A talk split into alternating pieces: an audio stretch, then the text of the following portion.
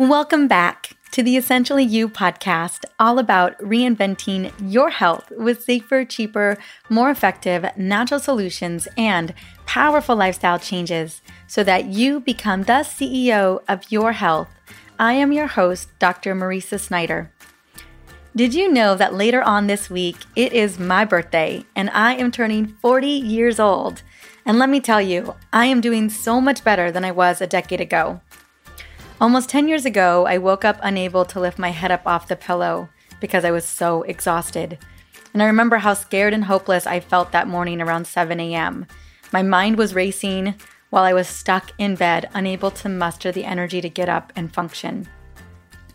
I remember one of the first thoughts that I had that day was, How am I going to be able to take care of my patients if I can't even take care of myself? It felt like such a lonely place to be, and surprisingly, no one really understood what was wrong with me. Not sure if you can relate to that the endless dismissal until you begin to believe it's all in your own head. Over time, I was diagnosed with adrenal fatigue. But here's the deal chronic fatigue is not actually caused by our adrenals. Our adrenal glands, these little glands that sit on top of our kidneys, are simply messengers. And the problem actually starts in the limbic brain, also known as the survival brain. If you've ever struggled with chronic fatigue or exhaustion, especially in the morning, today's topic just might change your life. I am taking a deep dive into the adrenal fatigue myth, and I promise not to leave you hanging. I'm going to explain what it is, what's really going on, and how you can heal from burnout and exhaustion. Like I have done not just once, but a couple of times over the last decade. Because yes, I have been chronically depleted more than once in my life, and I have a feeling that you have too. Now, it's no surprise this is a big topic in my newest book, The Essential Oils Hormone Solution. I devote an entire chapter, actually two, to understanding the root causes of fatigue and chronic stress. And that's because, as Maya Angelou once said, when we know better, we do better. But before we get into the adrenal fatigue myth, I want to set you up for success because fatigue is no joke. I created an epic cheat sheet on my top 10 energy boosting remedies with recipes. And what I love best about this cheat sheet is the instant wins that you are going to experience. So get ready for instant energy at your fingertips. All you got to do to grab the cheat sheet is go to the show notes for episode 122, and you are all set. All right, now that I hooked you up, let's celebrate you. I just want to take a moment and celebrate your wins because sharing your victories is my favorite part of this show. One particular health rock star is Vivian Crespo. I'm excited to shout out her win that she shared on Facebook just a couple days ago.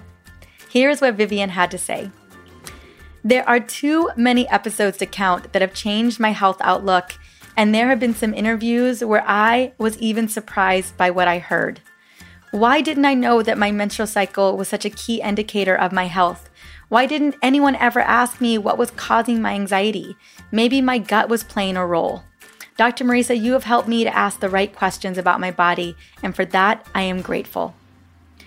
Well, Vivian, thank you so much for celebrating and sharing your win and I am so happy that you are getting the answers that you deserve. Now, if you are listening, I would love to gift you a signed copy of my book, The Essential Oils Hormone Solution. I have a feeling you are going to find so many more solutions in there and answers. Just reach out to me on Facebook or Instagram at Dr. Mariza. Now, if you are listening today, you got to know that this podcast is all about empowerment. And if it has helped you in any way or form, I would love to shout you out as well. You can always reach out to me on social media, or you can review this podcast on iTunes or whatever podcast platform you plug into. Now, when you review the podcast, you really open the door not only for more awesome topics, because I know what you're looking for, but also you open the door for someone who may not have the answers or don't know where to look and they get plugged into these podcast episodes and begin to learn how to be empowered and how to become the CEO of their health.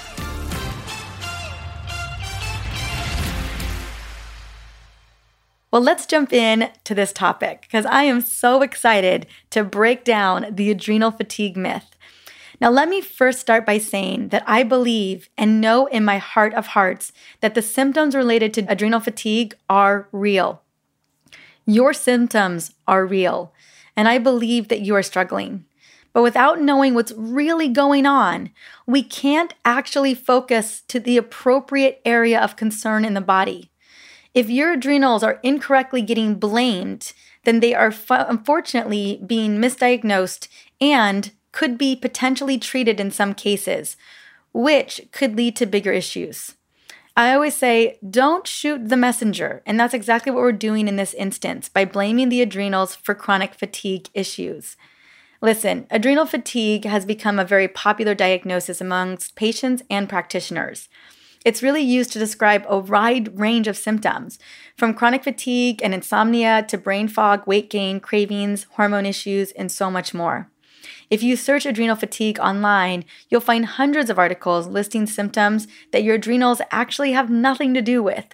But the question is does adrenal fatigue really exist? Is it an actual representation of stress related inflammation in the body that leads to the real symptoms that you're experiencing? And that's exactly what we're going to be exploring today.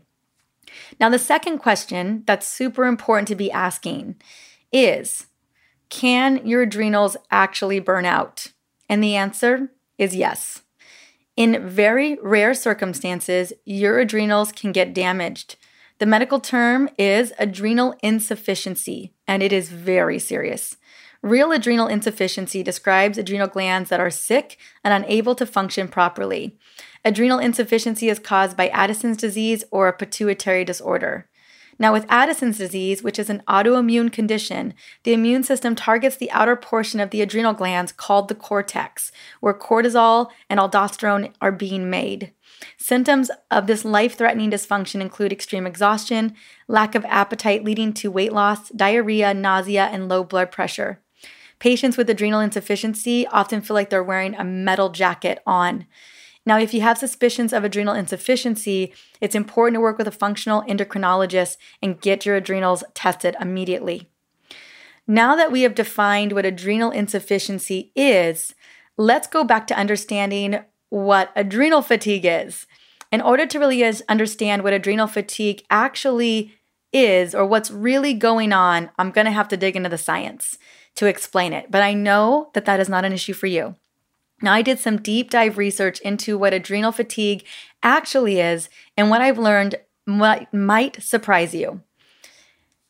Everything first starts with our stress response system, because this is the response that is driving everything. It's no surprise that it's one of the most important responses in the body because it regulates our number one mode of operation, which is survival. Our stress response system consists of two primary components. There is the sympathoadrenal medullary system, the SAS system, that primarily governs our immediate or acute response to stress. This would be the system that kicks in if you're in a car accident or there's a stranger chasing you or a bear is chasing you and you need to quickly run or fight. And then there's the hypothalamic pituitary adrenal axis system, also known as the HPA axis, which governs our intermediate or long term stress response, which I've talked a lot about here on the podcast. Now, these systems are in place to protect us in the short term from acute stress and in the long term for long term chronic stress. As you can imagine, Living in a survival mode state is an exhausting process for the body, and it quickly depletes our reserves and nutrients. Basically, we burn through nutrients and energy when we are in sympathetic dominance, also known as fight or flight. But what if the very system that helps us to survive the short term, survival driven threats is constantly activated over and over again, as it often is for many of us today? Well, as you've experienced yourself on a weekly basis, our modern life sets the stage for more frequent episodes of stress, from social media to constant to do lists to a tight schedule and environmental pollutants, just to name a few. I have a feeling that at some point in your day to day, you have felt a little bit rushed, triggered, or stressed. Now, a chronic activated stress response created by our modern life is constantly activating and shooting off what we call the HPA axis also known as the long term stress response. Now, it's no surprise that the frequent activation of this stress response can make us sick, considering the following from the Journal of Hormones in 2009. Chronic stress can lead to an overacting co elevation of cortisol and insulin and suppression of certain anabolic hormones. This state of metabolic stress in turn promotes abdominal visceral fat. Both the direct stress response and the accumulation of visceral fat can promote amyloid of systemic inflammation and oxidative stress. The constant activation of the long term stress response erodes resilience and depletes metabolic reserve because it takes a lot of energy to always be in the survival state. Now, it's important to define what resilience is. Resilience is defined as the immediate capacity of our body to respond to stress. And metabolic reserve is basically the long term capacity of our body to withstand stress. But what happens if we're under stress all the time? Initially, resilience will drop. What we know when we look at the research is that there is a huge number of conditions that are associated with a loss of resilience and the depletion of metabolic reserve. And it is true that when we are being driven by all these modern day stressors, that when the resilience and our metabolic reserve deplete, that we can actually drive an epidemic of modern diseases. So I'm just going to name a few things that are a result, a symptom, what you could be experiencing when you co elevate the HPA axis system and deplete your reserves and your metabolic capacity. Here they are fatigue, insomnia, irritability, anxiety, and depression, sugar, carbs, fat, caffeine, and salt cravings, tiredness around four in the afternoon, weight gain, especially around the midsection, getting sick more often throughout the year, hormonal problems, brain fog, forgetfulness, digestive issues, and autoimmune symptoms. These are many of the symptoms that describe adrenal fatigue. And what we know now is that they're actually HPA dysfunction. I hope you're able to distinguish the distinction. We just accidentally labeled it adrenal fatigue. So, what I want to do now is I want to explain well, where did the adrenal fatigue myth actually come from? Well, here is where it came from. It actually started in like the 1940s, 1950s, when we were really finally figuring out what hormones were. Initially, the confusion came from when a couple of researchers were initially studying the release of stress hormones by the adrenals and found more questions than answers, as you can imagine in preliminary research. They noticed that when you are first exposed to stress, they saw the stress hormones go up in our blood and, sal- and saliva, like cortisol and DHEA. And then over time, those hormones begin to decline as stress continued to be chronic or longer lasting. So it was initially hypothesized that the problem must be the adrenal glands because they're the ones that are producing cortisol. Basically, the adrenal glands over time lost the ability to continue to produce cortisol, or so we thought. In a nutshell, it was originally believed that the adrenal glands became fatigued because of the exposure of chronic stress. They became less and less able to produce cortisol. However, today we know that this theory is completely incorrect. And Dr. Carrie Jones and I actually break this down in episode 120 last week when we talked about the cortisol pathway and hormonal testing. So, and it's totally worth to go listen to that episode if you have not listened to episode 120. We talk about the cortisol awakening response, we talk about all the different cortisol pathways. It is quite fascinating. Now, let me go back. Adrenal fatigue is often diagnosed by using saliva cortisol testing. And cortisol that's measured in saliva is actually the unbound or free form, kind of like free T3 and free T4 for the thyroid hormone. These are unbound, unused thyroid hormone. Now, although this is the most potent form of cortisol available, it only represents about 2 to 3% of the total cortisol in the body at any given time. And the rest of the cortisol is cleared by several different metabolic pathways before it's excreted in the urine. And Dr. Carrie Jones and I talk about this in episode 120. Now, it's really important to know what's going on with these pathways to fully understand the full picture of what's happening with cortisol in the body. And that's why I love the Dutch test because we actually get to look at all the pathways and see where cortisol may be blocked or may be being shunted inside of the system, especially within the HPA axis, that long term stress activation response. Now, when studies have looked at total cortisol levels in addition to free cortisol levels, they have found that when people have low free cortisol, they don't necessarily have low total cortisol. In fact, it's more common when people have low free cortisol for uh, them to have either normal or even higher total cortisol. So basically, what we know now is that adrenal fatigue or adrenal function isn't actually impaired at all. It's that our body and brain are regulating the cortisol response system based on how much stress we're dealing with. So, a lot of this is actually happening because of negative feedback mechanisms that are trying to determine how much cortisol we, that we need in the body. And these same negative feedback mechanisms are also helping to manage other hormone systems as well, because a lot of hormones are involved, not just cortisol, in our stress response system, including insulin and thyroid hormones. Now, remember, this actually has nothing to do with the adrenal's ability to actually produce cortisol. The adrenals are just receiving messages from the brain and they're acting accordingly. But the brain is also sending messages to other cells and other places and other pathways, and they're regulating these hormones. So, the regulator of free cortisol is actually the brain, it's the HPA axis. When we downregulate that HPA axis, it's actually due to protecting our cells from the effects of high level stress and the high level stress messengers that our body is sending out to the cells in the body. Essentially, the brain decreases sensitivity of some of these receptors that are involved in this pathway in order to prevent any harm from coming to us from high levels of cortisol or chronic stress hormones inside of the body. But unfortunately, that ends up creating a shortage of cortisol being released from the adrenals, especially in the morning when the biggest surge of cortisol is released during the cortisol awakening response. Actually, 50% of our cortisol every single day happens at that first 30 minutes of the morning because it's what helps to fire up the immune system and it also helps to fire up our ability to wake up and function. And we know that someone is absolutely burned out and fatigued when that cortisol awakening response is messed up in some way, either due to the regulation by the brain of cortisol and other survival hormones in the system.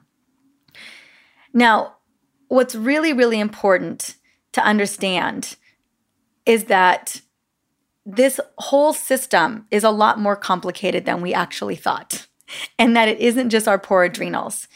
Now, I wanted to give you one more reason why cortisol can be decreased in the body through cortisol resistance. And it's just to give you a better understanding of how all these mechanisms are working and to clearly demonstrate that it really isn't the adrenal function. So, as you can imagine, very similar to the concept of insulin resistance, we can actually have cortisol resistance resistance or stress hormone resistance. So, chronically high cortisol levels can lead to cortisol resistance, and that is caused by a decrease in cortisol receptor sensitivity on our target cells. The receptors become insensitive to cortisol as a protective response. Basically, the body is trying to protect us against the effects of high level cortisol, and we end up leading to low cortisol over time. These responses have all been associated with an activation or deactivation of the HPA axis and our stress response system in order to protect us from a progressive loss of resilience and depletion of metabolic reserve. So I hope this is all making sense that there's a lot of different fail-safe mechanisms that regulate our hormones basically from the brain in order to ensure that we're able to maintain that resilience and maintain our metabolic reserve. Now, that's not to say that these systems don't fail over time because they absolutely can, and that's why uh, that's why you may be dealing with burnout and chronic fatigue. So if the HPA axis is the primary concern and it's not the adrenals, let's break down what actually causes the HPA axis dis- dysregulation because there are four triggers of the HPA axis dysfunction. And this is based on a book called The Role of Stress and the HPA Axis in Chronic Disease Management. So here are the first four triggers. Number one, the first trigger is perceived stress. This was and still is the biggest trigger for me personally. On any given day, we can be triggered by perceived stress 50 plus times a day. Yikes, that's a lot of stressors hitting our body on a constant daily basis. Now, perceived stress is an important term because it highlights the fact that people perceive stress in very different ways. What may be stressing you out may not stress out the person next to you. Now, the physical toll caused by increased levels of perceived stress can be extensive. The activation of the HPA axis changes how the body responds to short and long term stress, including, including cortisol release and increase in blood glucose and free fatty acids. In chronic stress fashion, these effects mount and become harmful. Luckily, I will share how to circumvent perceived stress in just a moment. The second trigger is high or low blood sugar. High or low blood sugar will also trigger the HPA axis. It causes problems with insulin and leptin signaling, and that effect that the HPA axis can have is in a negative way. Thankfully, it's easy to test to see if you have high or low blood sugar levels. In cases when you have higher than average blood sugar levels, uh, my 14 day hormone detox is a great starting point for resetting insulin and leptin levels. And I will have a link in the show notes in case you want to support your metabolic reserves and hormones. Actually, I created that 14 day hormone detox specifically for addressing the HPA axis, addressing metabolic hormones, most importantly, cortisol, insulin, leptin, ghrelin, and also thyroid hormones. Another piece of this 14 day hormone detox was reducing inflammation that could be caused by this whole system to begin with. So, again, I will have the, the link in the show notes as well. Number three, anything that causes inflammation in the body is a trigger. So, if you've got a chronic infection, you've got a gut issue, you've got insulin resistance, or you've got an autoimmune condition like Hashimoto's thyroiditis, even if you have no perceived stress in your life, which is practically impossible, you always will have that too this can still cause HPA axis problems. And that leads to obesity, inflammatory issues, and other issues can also cause inflammation, and that will trigger HPA axis dysfunction. Luckily, once you're able to identify the root cause of inflammation in the body, you can correct and heal the inflammation that it's having on the HPA axis. And the number four, and probably one of the biggest players here, is circadian disruption. And that refers to not only getting enough exposure to light at the right time during the day and then the morning in particular, but it's making sure that you're not getting too much exposure to light, especially blue light, at the wrong times, like at night. Part of the reason it can be difficult to fall asleep at night is because of our extreme photosensitivity. Even average room light can trick our brain into suppressing the release of melatonin, not to mention our constant exposure to artificial light from screens of our electronics. But even if you make an effort the following night to go to bed early and limit exposure of light, it can absolutely still mess up your melatonin responses so basically, one day of throwing off melatonin can lead to a cascade of throwing off your circadian rhythm. And so there are going to be some techniques that you'll need to implement to actually fix your circadian rhythm so that you are not activating or overactivating the HPA axis response. So I wanted to quickly just give you some lifestyle techniques so that you can get your circadian rhythm back on track. Um, number one, you want to be able to expose yourself to sunlight or blue light during the times that you want to be awake. So get as much sunlight as possible. And if sunlight isn't available, expose yourself to shortwave blue light. You want to be able to limit your exposure to electronics and bright light produced by screens, especially your computer or your phone before bed. And luckily, there are apps that can block or reduce melatonin inhibiting blue light and then eating properly. This seems to be a no brainer, but eating well and at the right hours is essentially to attaining your regular circadian rhythms because your circadian rhythms also are connected to your hormone, hormonal cycle, and connected to your food cycle as well. It's all interconnected, but no surprise there. Now that you know the three triggers or four triggers, I'm gonna give you those four triggers one more time perceived stress, high or low blood sugar, anything that causes inflammation in the body, which I know is a biggie, and then circadian rhythm disruption. Now, I want to talk a little bit about perceived stress now that we understand all of those, because I feel like perceived stress and it can also be connected to circadian rhythms. It can also be connected to insulin deregulation. And yes, it can even be regu- it can even spawn inflammation in the body. But perceived stress is the one thing that we can really get control over. And it's also the one thing that when we don't have control over, can lead to a lot of gasoline on the inflammatory fire. Now, I want to share with you a protocol that I shared earlier this year in episode number 152, which was called The Number One Precursor to Hormone Chaos and How to Get Your Body Back on Track. So, here's my simplified protocol for becoming more objective about your stressors and balancing cortisol, and really helping to balance the HPA axis dysfunction. Number one, here's to be how we manage perceived stress in the body having a network of friends and family to rely on. In today's world, we are becoming more and more isolated and it's impacting our mood, leaving us feeling more depressed and anxious. Having a friend or family member that you can connect with and even hug, this is going to uh, increase oxytocin levels and even melatonin levels. In case you are wondering how oxytocin works, in the brain, oxytocin acts as a chemical messenger and it has been shown to be an important hormone for human behavior, including sexual arousal, recognition, trust, and infant mother bonding. As a result, oxytocin has been called the love hormone or cuddle chemical. Oxytocin is the hormone that underlies individual and social trust. It also is an antidote for depressed feelings. And oxytocin also appears to reduce the stress response, including anxiety. So let's make sure that we are boosting those oxytocin levels. And how do we do that? It is talking through our stress issues with our best friend or our partner and it's practicing self care. So let's talk a little bit about self care. Although we do talk about it on the podcast, I want to just share a couple of things you can do for self care. As we know, self care is vital to boosting self confidence, maintaining good health, increasing our productivity and focus, and lowering our stress levels. Most importantly, lowering our stress levels, because that's what we're talking about today, is how we can get our stress levels back on track.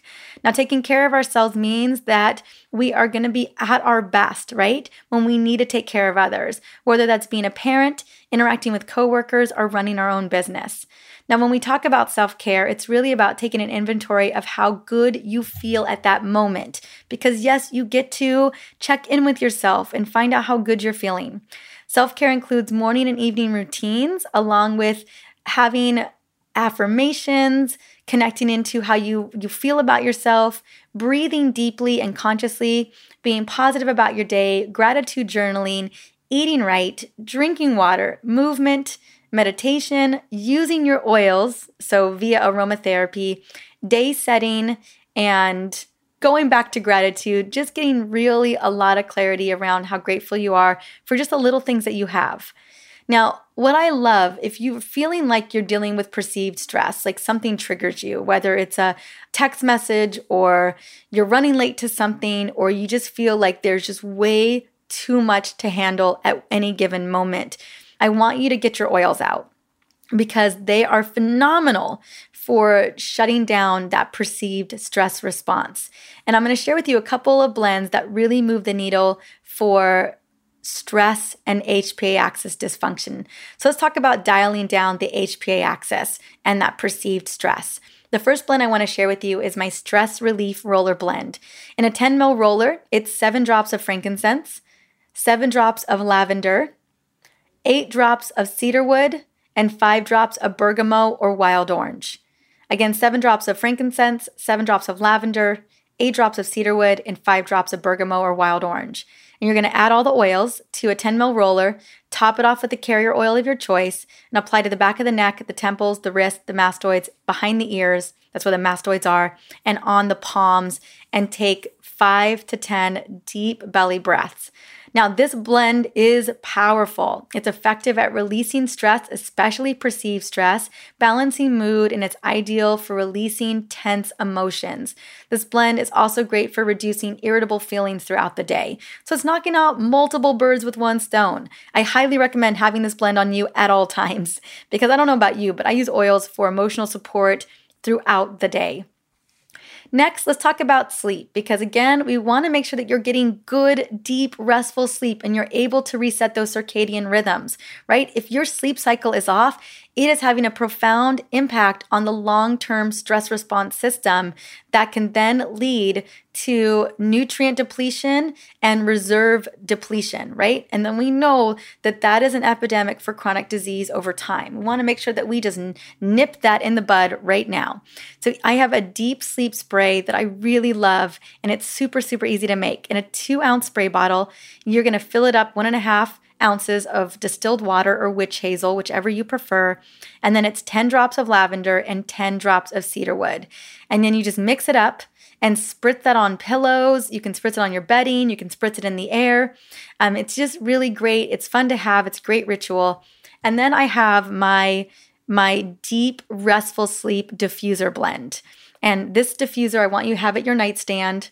Again, you want to set the tone for sleep. So make sure that there's not a lot of light coming in, that you've got your blinds closed or your drapes closed. You haven't eaten at least three hours before bed. You don't have your electronics anywhere in the room. No TV, no phones, no iPads, none of it.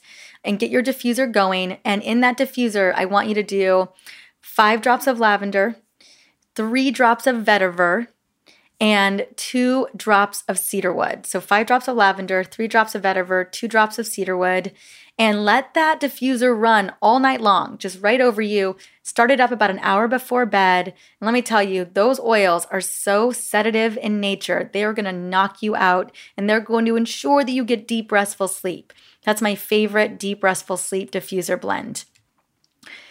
Other things that I want you to consider doing for lowering perceived stress and lowering HPA dysfunction is going to be get a massage once or twice a month if you can afford it, or just do some self massage with lavender and peppermint oil with a little bit of coconut oil on your shoulders and your neck.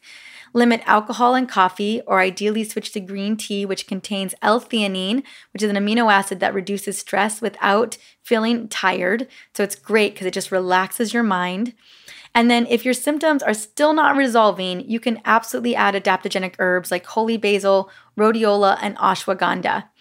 Now, these adaptogenic herbs work differently for everybody, so just kind of pay attention to your body and figure out what works for you. Now, ashwagandha boosts the ability to combat chronic stress levels while properly restoring reproductive function, especially when you are dealing with your menstrual cycle. It's also great for supporting memory and cognition and alleviating symptoms associated with depression and anxiety without harmful side effects.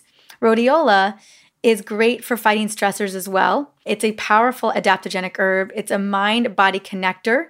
It also helps to fight symptoms of fatigue and distress. So these can be wonderfully combined together and holy basil is very much the same. It does the same things. You can do holy basil in a capsule. You can do holy basil in tea. It's called Tulsi tea. Really up to you how you want to take your adaptogenic herbs. And then lastly, it may be worth looking into phosphatidylserine, which helps you to perceive less stress and it helps to create more resilience with your hypothalamic pituitary adrenal axis. And I normally recommend about 300 milligrams of phosphatidyl, phosphatidylserine. So now that you have some of my best strategies for supporting your brain and the hypothalamic pituitary axis, again, your, your long-term stress response system, naturally I want you to go and grab that epic cheat sheet that I made for you on my top 10 energy boosting remedies. I want to make sure that you're set up for success. And although you're listening to this episode right now and maybe you were able to scratch down some notes, I know how difficult it can be because we're oftentimes listening to a podcast when we're we're often about doing something else.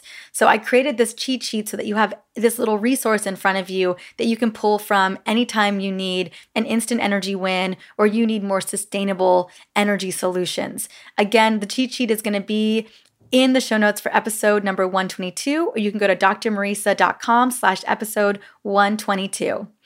Well, thank you so much for getting through this episode with me. I hope you were able to follow along. We covered a lot of information, but I wanted to make sure that you understood the context of what was really going on in the body, that it was really being driven by the brain and multiple different pathways. But while understanding the distinction between what real adrenal insufficiency is and what's going on with the body and how we once we understand what's really going on, we can create powerful self care rituals and lifestyle habits to regulate that so that we are not depleting our reserves, we're not depleting our resilience, and we're not driving further into chronic disease. So I feel like we've got a pretty great plan. If you want a more comprehensive plan and you want it in writing, my book, The Essential Oils Hormone Solution, really lays all of this out and gives you so much of what you need. So, thank you again for coming on and listening to the Essentially You podcast. I hope this episode was helpful. Since it is my birthday on the next episode, I'm super excited to be talking and interviewing a dear, dear friend of mine, someone that is a mentor, Dr. Lissa Rankin, and we're going to be talking about trauma, which I know doesn't isn't the most fitting conversation for my birthday, but I really wanted this topic and I really wanted to get her on to really share her brilliance around trauma and its root cause into chronic disease in the body. I've always felt like my Hashimoto's thyroiditis was connected to the trauma that I had dealt with when I was younger. So, we're going to be getting into that conversation with Dr. Lissa Rankin on the next episode later on this week on my 40th birthday. I hope you are able to tune into that episode. And in the meantime, have an amazing week. Talk to you soon. Bye.